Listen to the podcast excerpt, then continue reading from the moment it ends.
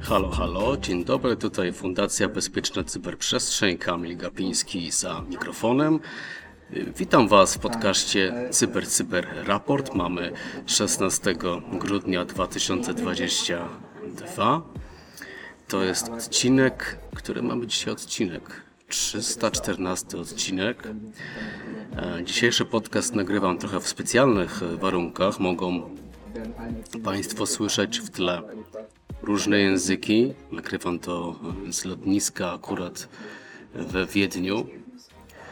Usiłując od kilku dni wrócić właśnie e, z afrykańskiej delegacji do Warszawy, co zważywszy na sytuację na lotniskach, nieciekawą, szczególnie we Frankfurcie, odwołane loty, brak e, obsługi, no zważywszy na to jest to utrudnione. Więc e, takie dzisiaj trochę specjalne warunki, ale nasz podcast się odbędzie. E, Zapraszam do wysłuchania naszych tematów. NIST wycofuje algorytm SHA-1. Chińczycy podsłuchiwali japońskich polityków. Podobno zhakowano portal FBI. Phishing na Krajową Administrację Skarbową. Duży botnet na serwerach Minecrafta. Amerykański National Institute of Standard and Technology mm, wycofa, czy nie będzie rekomendował już stosowania algorytmu kryptograficznego mm, SHA-1 do 2030 mm, roku. Rekomenduje e, całkowite wycofanie e, tej technologii szyfrowania. Systemy amerykańskiej administracji e, nie będą certyfikowane, jeżeli właśnie e, taki algorytm będą stosować. Ta decyzja wynika m.in. z tego właśnie, że algorytm ten jest narażony na ataki e, kolizyjne. To jest taka podatność w zastosowaniach kryptograficznych. Rekomendowane będzie przez NIST używanie standardu SHA-2 oraz SHA-3.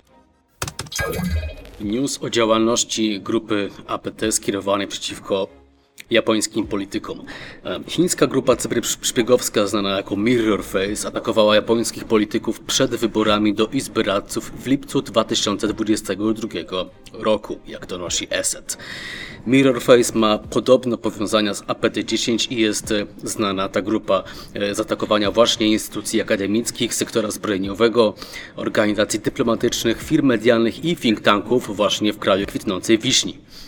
Wykorzystano złośliwe oprogramowanie Load Info, które jest e, stosowane właśnie wyłącznie przeciwko japońskim e, podmiotom. E, Firma ESET nazwała kampanię operacją Liberal Face. Dostarczano e-maile oczywiście w ramach techniki ukierunkowanego ataku spear phishingowego. Jeden z maili phishingowych wysłanych w ramach operacji Liberal Face udawał oficjalny komunikat z działu PR określonej japońskiej partii politycznej. No i ten właśnie komunikat zawierał prośbę związaną z wyborami i został wysłany rzekomo w imieniu konkretnego polityka. Wszystkie e-maile zawierały szkodliwy załącznik, który instalował load info na docelowych maszynach, ale wykorzystywano także wcześniej nieudokumentowane, niezbadane e, oprogramowanie Mirror Stealer. Mirror Stealer e, został zaprojektowany w celu kradzieży danych uwierzytelniających z przeglądarek, klientów poczty e-mail i innych aplikacji. I tutaj mamy jakby taki ślad e, ukierunkowanego ataku, w tym klienta poczty e-mail Becky dostępnego tylko w Japonii. Skradziono również przechowywane wiadomości e-mail i dokumenty, w tym utworzone za pomocą e, edytora tekstu używanego w Japonii o nazwie Ichi Taro.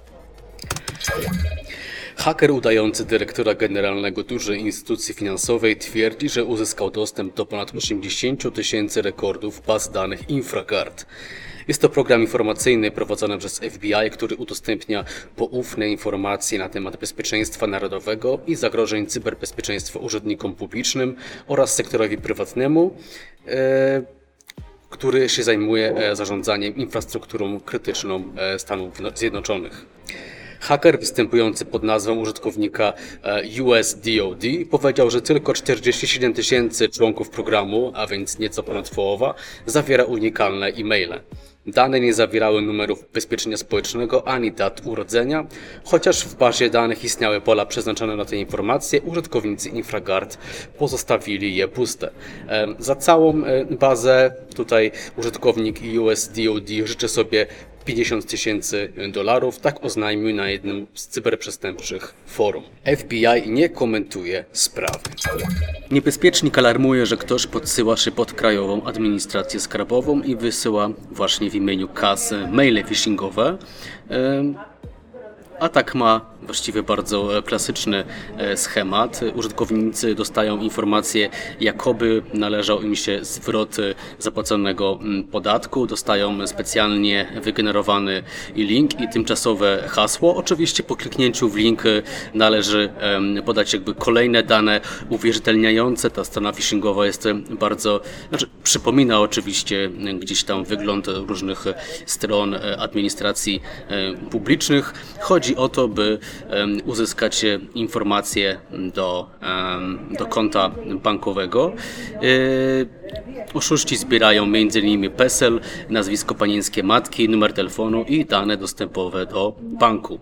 E, Właśnie tutaj na stronie niebezpiecznika mamy również adresy, które warto zablokować, jeżeli e, zarządzacie infrastrukturą cyberbezpieczeństwa w waszej firmie.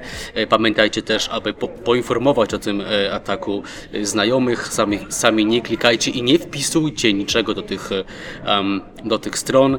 No i oczywiście pozostańcie e, cyberbezpieczni.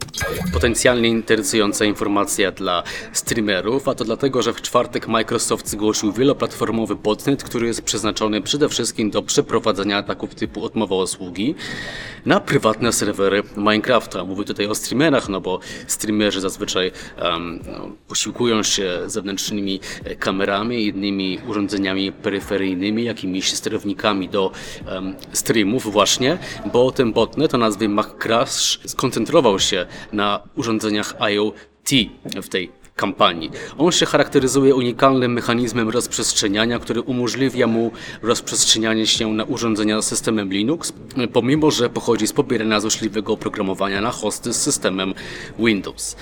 Botnet rozprzestrzenia się poprzez enumerację domyślnych danych uwierzytelniających na urządzenia z włączoną funkcją SSH dostępnych w internecie. Mm, Urządzenia IoT są często przystosowane do zdalnej konfiguracji z potencjalnie niskimi zabezpieczeniami, dlatego mogą być narażone na takie ataki właśnie jak ten botnet. E, To niestety oznacza również, że złośliwe oprogramowanie może przetrwać na urządzeniach IoT nawet po usunięciu go z zainfekowanego komputera źródłowego. No i większość infekcji odnotowano w Rosji, w mniejszym stopniu Kazachstanie, Uzbekistanie, Ukrainie, Białorusi i kilku jeszcze em, państwach. Firma nie ujawniła dokładnej skali kampanii. O szczegółach tego e, ataku możecie przeczytać na stronach The Hacker News. To już wszystkie informacje w dzisiejszym cyber, e, cyberraporcie. Żegna się z Wami Kamil Gapiński, Fundacja Bezpieczna Cyberprzestrzeń i usłyszymy się już w przyszłym tygodniu w poniedziałek. Pozdrawiam, trzymajcie się, cześć.